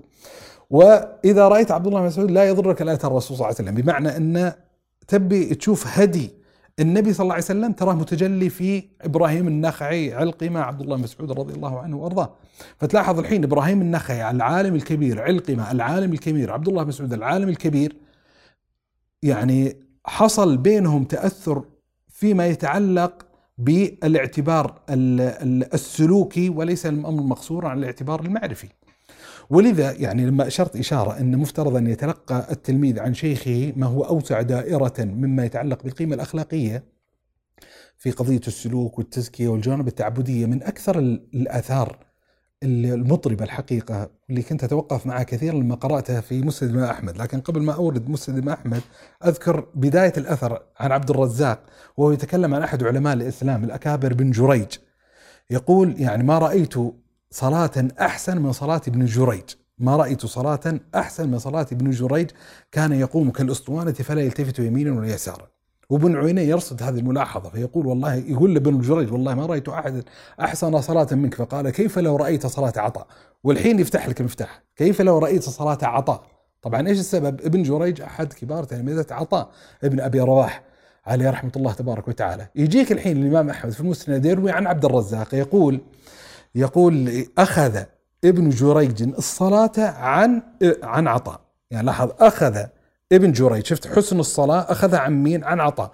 وعطاء أخذها عن ابن الزبير وابن الزبير أخذها عن أبو بكر وأبو بكر أخذها عن النبي صلى الله عليه وسلم. ولذا هذا الأثر مروي في مسند أحمد في مسند أبي بكر الصديق رضي الله عنه وأرضاه. يعني باعتبار الحين أنه منتهى الإسناد على الأقل الصحابي إلى أبو بكر رضي الله عنه وأرضاه وأن الصلاة اللي كان يصليها ابن جريج وعطاء وابن الزبير وأبو بكر هي متلقى عن النبي صلى الله عليه وآله وسلم. ف يعني هذه يعني يعني حكاية تؤكد أن أحد الأدوار الأساسية المتعلقة بالمعلم اللي هو قصة قصة تمرير ما يتعلق بالأخلاقيات للتلميذ وأحد الأدوار اللي ينبغي أن يكون متفطنا لها التلميذ اللي هو إيش الجوانب الحسنة الجميلة الموجودة في هذا الشيخ؟ إن إيش طبيعة تعامله مع الناس؟ إيش طبيعة التهذب المتعلقة بلسانه ولفظه؟ إيش طبيعة التواضع الموجودة فيه؟ ينتزع منه الأخلاقيات الحسنة. وإذا وجد يعني في الشيخ والشيخ في نهاية المطاف بشر قد يقع في الخطأ والخلل فيتجنب الإشكاليات الموجودة فيه ولا يتطبع بتلك الطباع السلبية وهذه تفتح يعني قصة أخرى متعلقة بالتطبع بحسنات الشيخ وسلبياته. طبعا يبقى السؤال إن إن الفكرة إن هل الإشكالية هذه يعني هل شبكات التواصل الاجتماعي ومواقع التواصل الاجتماعي هي كشفت المستور أم هي العامل المؤثر؟ هذا طبعا يعني أنا أميل طبعا أن هي أحد العوامل المؤثرة ولم تكشف المستورة فقط. يعني في انطباع موجود أن يقول لك لا الإشكالية الحقيقية موجودة في فضاء آخر وإنما أتت شبكات التواصل الاجتماعي لتكشف الإشكاليات اللي كانت موجودة سابقا. أنا الانطباع اللي عندي إن قدر وجود هذه الإشكاليات سابقا فهي ساهمت في تعزيزها وترسيخها وتمددها بطريقة يعني غير مسبوقة. وهذا قضية انطباعية تحتاج المسألة إلى دراسة أكثر عمقا حتى يصل الإنسان إلى نتيجة يعني أكثر توافقا. خلصنا؟ خلص. الله يخليك.